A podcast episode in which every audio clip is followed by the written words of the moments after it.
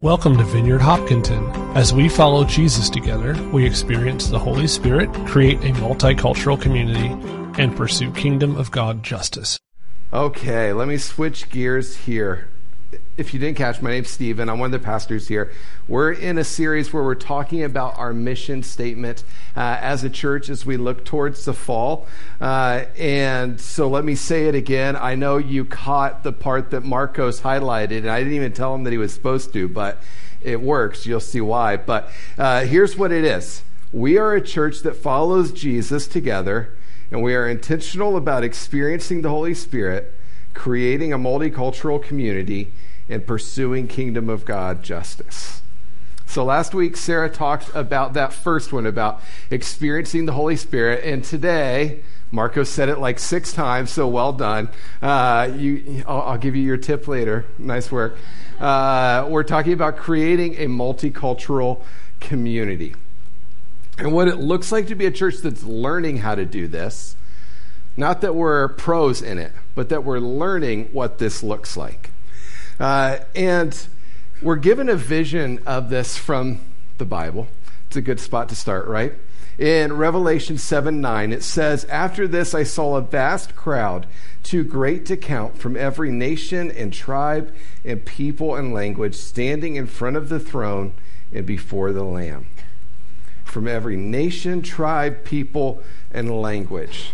I want to break down what those words mean just for a second as we think about, like, okay, this is the vision that Jesus gives us of what eternity is going to look like, of what uh, heaven's going to look like, with all of us before God's throne. Uh, the word for nation that's used here in the in the Greek is actually ethnos, which means ethnicity. So it would be, you know, uh, better translated as that for us, ethnicity. Tribe means an offshoot.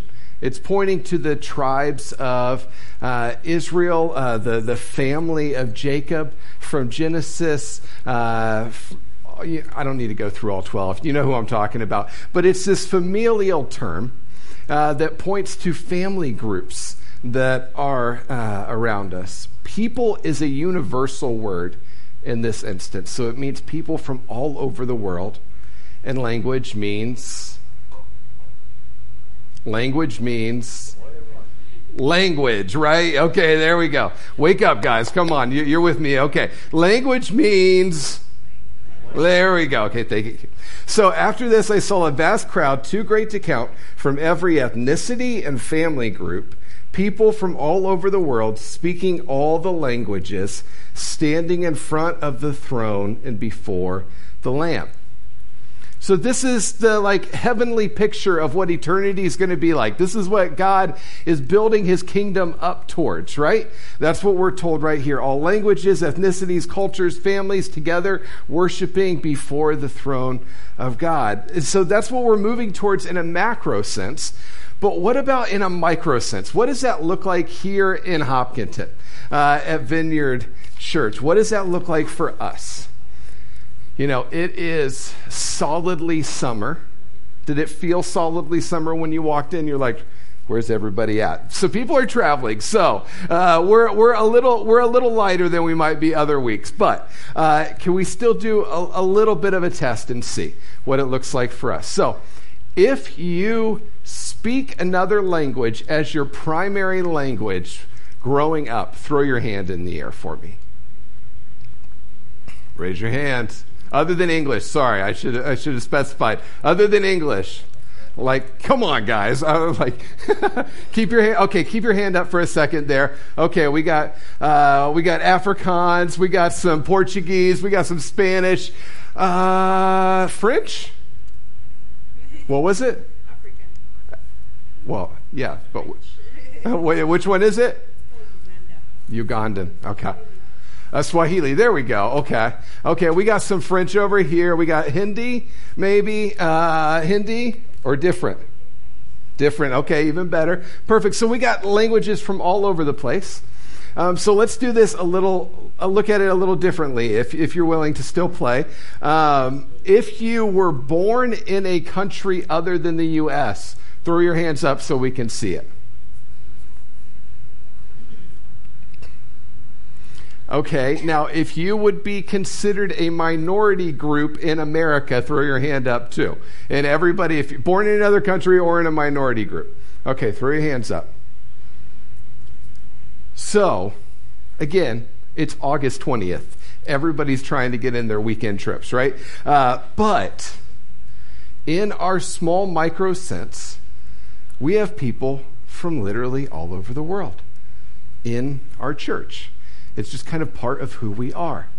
And I love being able to meet new people and having them say, like, yeah, I walked in and I actually heard somebody speaking the language I spoke, or people look like me and I didn't expect that in Hopkinton, or, you know, all these different things. I love seeing that that's a part of our fabric of who we are. We're definitely not perfect in this, but we're growing, we're learning. You know, two years ago when Sarah and I rewrote our mission statement as a church, we, we did it based on what Jesus was telling us about who we were supposed to be and who we were already becoming. So, who we were supposed to be and who we were already becoming. And we looked at our church and we realized, like, okay, we're somewhat diverse and we're kind of growing in that way. But we really felt like the Holy Spirit was saying, this needs to be something that you prioritize and that you grow at, which requires learning. I'll say it again. We are a learning community in this, not experts. Uh, and so we want to learn together. And what I want to do this morning is help us to learn a little bit more about what this looks like and why this is something that matters to Jesus. So, you ready? You ready to learn? Uh, are we multicultural or multi ethnic? Some people get, get tied up on that. Um, we say cultural I think mainly because I guess Sarah's not here, so I can say whatever I want right now about that, uh, why we chose it. Um, she's at Framingham preaching at another Vineyard Church this morning. Uh, but I think it's because uh, we feel like Jesus wants us to not just be diverse, but to have space for different cultures to actually embrace it a little bit more, to give room for uh, worship in different ways and have different cultural values and cultural practices as a part of how we are as a community. Uh, and we want that to be a really life giving thing for us as a church. Um, so, what is culture? Dr. Charles Montgomery, he's a part of the national team for Vineyard USA. And I was in a thing at a conference recently with him, and he talked about this. And he said he defined culture as a shared pattern of beliefs, values, assumptions, and behaviors that distinguish one group from another, or the way we do things around here. Uh, and then he, he took it another step and he said if culture matters, then cultural intelligence is needed. Cultural intelligence is the capacity to function and relate effectively in culturally diverse situations. Uh, we want to be willing to grow in our cultural intelligence as we grow as a church in this way. So, if I can give a little definition, but let me throw out some theology things that unfortunately, in America, in the church, we haven't always done super well. So, throw some, some just basics on theology around church for a second. The first thing to remember is that we're all made in the image of God. Genesis 1:27 says, "So God created human beings in his own image, in the image of God he created them. Male and female he created them." It's in Latin, the Imago Dei. It's this idea that we are all in the image. We reflect God. We're created to look like Him. That means that we're all valued the same, that we're all welcomed into the family of God in the same way. It means that we all have the same access to God. Every single one of us. There's no differentiating factors in that. Every single one of us is welcomed into the presence of Jesus. We're all worth being loved, every single human ever.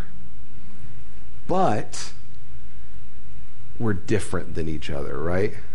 I'm a little different. You're a little different. We're different expressions of his image. We're unique. and we have different quirks and experiences that we have to deal with in order to be able to love God well. And again, this is like basics, but we can't do this on our own. We need Jesus because we sin, we fail, we come up short. And there's another team that's, that's against us. It's called evil. And we have to follow Jesus with intentionality and with purpose. Otherwise, we're not going to be able to make it.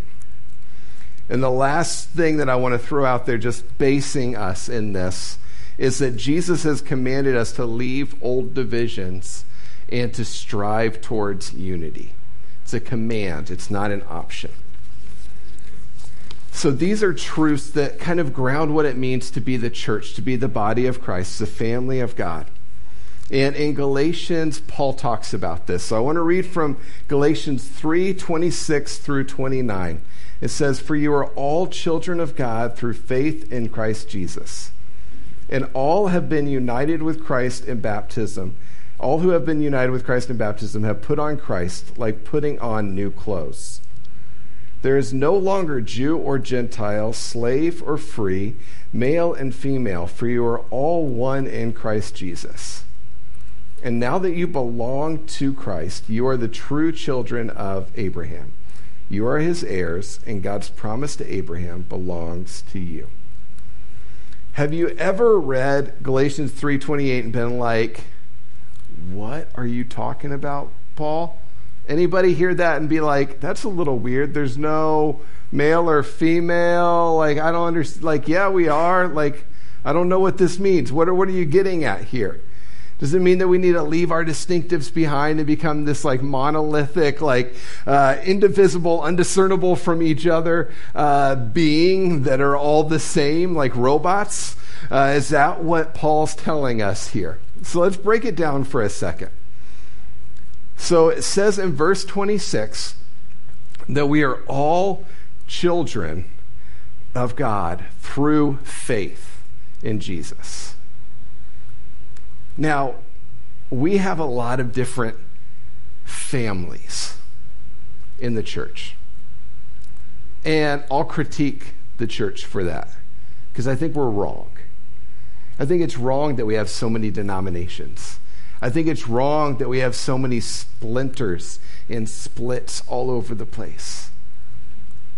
It's been used for good, but if we're truly one church, we're not doing that very well.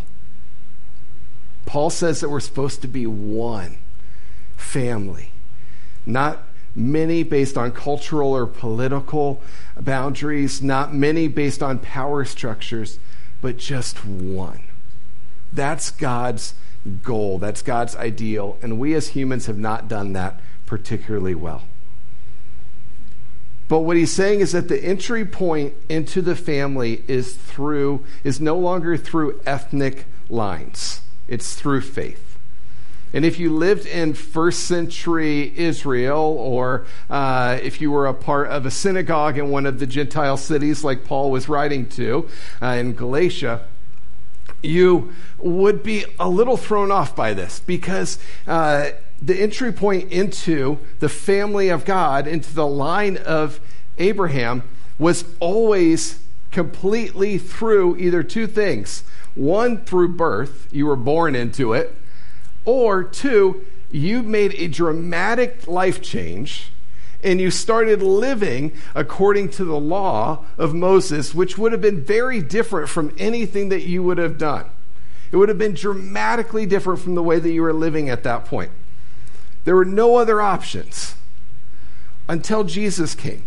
And then Jesus says that, uh, now Paul says, but Jesus did, uh, that there's no longer a line between Jewish folks who were born into it and Gentiles who didn't choose it. There's no longer a line between those who choose to follow the law of Moses and those who choose to eat pickled pig's feet. They are all welcome through faith into the family of God. All who believe are welcomed in. That would have like blown some brains back in the day. We're used to it. But that would have blown some brains. And then he takes it another step and he says, No one is inferior. Gentiles are not inferior. Women are not inferior. Slaves are not inferior. Can you imagine a slave sitting down at a table with their master, having uh, equal say in what was going on in the church? That would have blown some brains. Like it would have been pretty crazy for them. Uh, Josephus, he was a contemporary of Paul's and a historian, and he said that women, says the law, are in all things inferior to men. That was the attitude of the day. There's no longer male or female. All are equal. That's pretty crazy at that point. All are equal in status. So, what does this look like for us who live in a dramatically different culture and time than Paul 2,000 ish years ago? What are the implications for us? Here's the first one, I think, is that segregation is illegal in the kingdom of God. There is zero space for segregation in the kingdom. All barriers are broken down in front of the throne of Jesus. Every single one of them. Again, we haven't always done this well, but hopefully we're learning as Christians in general throughout time. And the second thing is that we are required to learn how to become one. We're required to learn how to live this out. We don't get to pick and choose which parts of the Bible that we like. We don't get to pick and choose whether or not we want to follow the, the, the things that we're reading. We're required to become one. And the hardest part of this is living it out, right? Who has opinions on church? Raise your hand. I know you do because you send me emails about it. You pull me aside. You, you tell me about it. I know you have opinions on church, okay? So own it. You got opinions, right? um, there's lots of opinions on church. So when we do things in a way that affects your preferences, your opinions, it starts to rub a little bit, right? That's where it starts to feel when when all of a sudden, you know, uh, we're we're doing uh, a song in a language that you don't know, and you're like, I don't know what to do with myself right now. It might start to rub a little bit, right? When we're uh, raising the volume level, and you're like, oh, it hurts so bad. Uh, it starts to rub a little bit. Like when uh, Marcos prays in Spanish and you're like, I don't know what he said, it starts to rub a little bit. If we start to uh, play uh, a worship song eh, or we, we stop doing worship in the, in the way that you would like, it starts to rub a little bit. Um, if all of a sudden I turn into a black Pentecostal preacher, it'll start to rub a little bit. That's happening. But you know what I mean. Like, you get me? Like, it'll start to rub because we got preferences. But we have to be one. Pastor Derwin Gray wrote that we hide our ethnocentrism with excuses like, this is our style, or this is the way we've always done church. The gospel of the Lord Jesus doesn't give us the option to build homogenous local churches because God desires for local churches to reflect the eternal church. We as a church have made the choice that we're not going to be uniform. We say every week that we're creating a multicultural church. It's kind of an accountability statement in some ways. Like, okay, we're going to keep doing this. We're going to keep learning. We're going to keep growing. We're going to keep trying. So we do the things that I just mentioned. We grow. We hold ourselves accountable. We try and create space. We try and look at the way we do things and say, if you're somebody from Togo, would the way that we're doing things make sense? Or do we need to tweak it a little bit so that there's an easier access point? If you speak another language as your primary language, is the way that we're doing things actually giving you a way in, or are we closing the door in your face? We're actively asking those questions, trying to learn, because we're choosing unity, not uniformity. And this calling towards unity is good news. But honestly, sometimes, and it's normal, but we wonder if it really is good news because fear is really sneaky. And fear stops us from pushing ahead.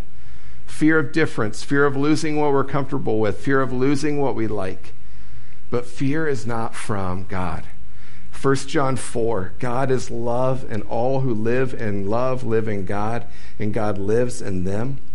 And as we live in God, our love grows more perfect. Such love has no fear, because perfect love expels all fear.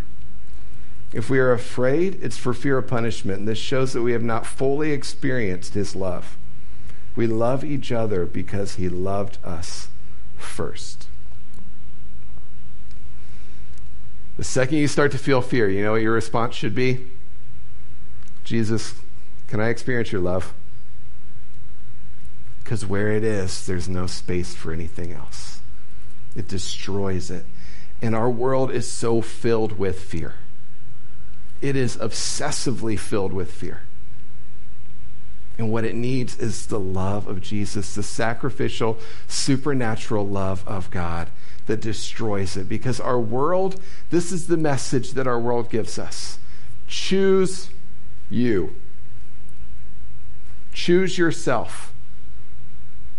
But the love of God says this it empowers us to say, I choose you. And that is countercultural in every single way. But it empowers us to live out what we see in the Bible in places like Philippians 2 4. Don't look out only for your own interest, but take an interest in others too. And it empowers us to live out what we read in 1 Corinthians, where Paul's talking about the body of Christ, and he's saying that if one part of the body suffers, then the whole body suffers. Do we actually allow ourselves to suffer when other people in the church are suffering? Do we celebrate when other people are celebrating? Because that's what it follows by. It says, if they're honored, then rejoice. If somebody in our church is, is dealing with injustice, do I allow myself to feel their injustice, to feel what it is that they're going through because we are in this together? If somebody in our church is rejoicing because they're being celebrated for who they are and, and how God's made them, am I celebrating the same way that I would for myself if it was happening to me? We're one body. We're connected, we're intertwined. That's the biblical view of the church, of the body of Christ. And segregation destroys that, which is why we need to destroy segregation from that. Robin DiAngelo wrote that the most profound message of racial segregation may be the absence of people of color in our lives. Uh, maybe that the absence of people of color from our lives is no real loss. Not one person who loved me, guided me, or taught me ever conveyed that segregation deprived me of anything of value. I could live my entire life without a friend or loved one of color and not see that as a diminishment of my life. You know, I think one of the healthiest things that we can do as we learn how to do this better is to allow that sort of a statement to actually sink in and say, How have I allowed that to be true? How have I allowed myself to be okay with being separate from people that God's put around me? Because that can't be our attitude. As followers of Jesus, we should long to be connected with the rest of the body because if others in the body aren't functioning, I'm not functioning. If Bonnie's not functioning, I'm going to struggle if I'm struggling, Bonnie's going to struggle because that's how the body of Christ works. We're not separate, independent. We're interconnected. I'm not whole without you being whole as the body of Christ. Michelle Sanchez, she wrote this book called Color Courageous uh, Discipleship. And in it, she wrote uh, this poem on what it looks like to build this kind of theologically orthodox, biblically true community. And if you'll allow me, I want to read it. It's a little bit longer, but I think it's really good. It starts off this way Before the beginning, there was love. Glorious, rejoicing, beautiful love. A tripersonal community an everlasting embrace, a, beautiful, a beloved community. Listen closely, and you can hear its cadence, the gentle beating heart at the center of the universe. Unity in diversity, unity, not uniformity. Three partners delighting in difference, savoring the dance. Love lacked nothing, required nothing. Love was satisfied. Yet this love could not be contained. So love overflowed in a burst of fire and light. Love took a three dimensional canvas and painted day and night, sky and sea, flora and fauna, and then the crown, man and woman, delighting in difference, savoring the dance. And love flared into song over its children. Welcome to the beloved community. In you I am well pleased. You are blessed to love and to multiply beloved community throughout the earth. And love rejoiced in the goodness and the wonder of its manifold masterpiece. But one day we accepted the lie that God is not love and you are not the beloved. We turned away from God to self. We turned away from neighbor to self. And then that self asked, Am I my brother's keeper? And we barely noticed our exchange of faith for fear fear of God, fear of death, fear of one another. So much fear. Self interest born, beloved community broken. But love launched a plan a plan to redeem and restore beloved community, rebuilt on faith and sacrificial love. And love spread its arms as wide as the cross, casting out fear forever, filling us with courage and empowering us to rebuild beloved community together. Behold, Pentecost. Behold, beloved community, recreated in fire and light. Behold, God's chosen ones, holy and beloved from every tribe, tongue, people, and nation, now being transformed from glory to glory, delighting in difference, savoring the dance. Behold the body of Christ reincarnate, empowered by the Spirit and entrusted with a great and colorful commission. You are blessed to live to love and live in color. You are blessed to go and build beloved community. You are blessed to go and build beloved community. You know, this is both a choice and a commandment. Because following Jesus is always a choice. Right? It's always a choice for every single one of us every day. Choice to follow him or not. But if we choose to follow him, the commandment becomes real at that point.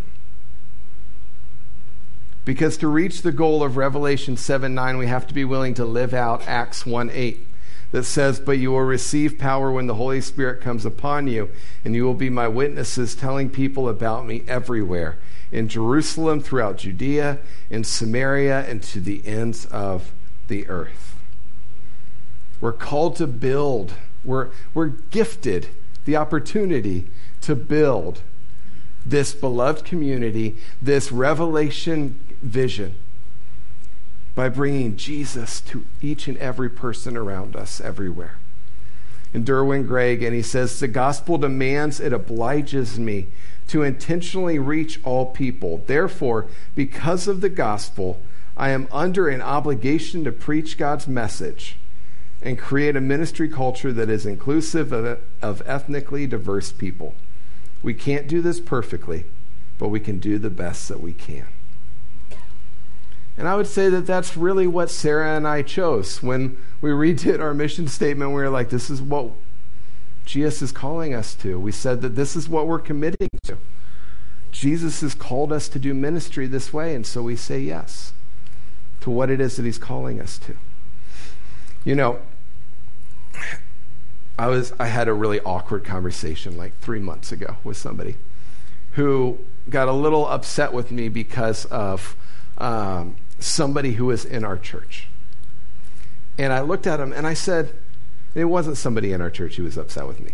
So, right? Uh, no, no. Uh, um, but I looked at him and I just said at one point, I was like, I don't get to choose who's a part of our church. And their face dropped. Because they just knew at that point. I was like, this isn't, my job's not choosing who's here. My job is to create space for each person that's here to encounter Jesus. That's what I'm called to do. And friends, that is the choice that we have. Will we be faithful to what God has called us to? Or will we choose different? And so, what I want to do, worship team, you come on up.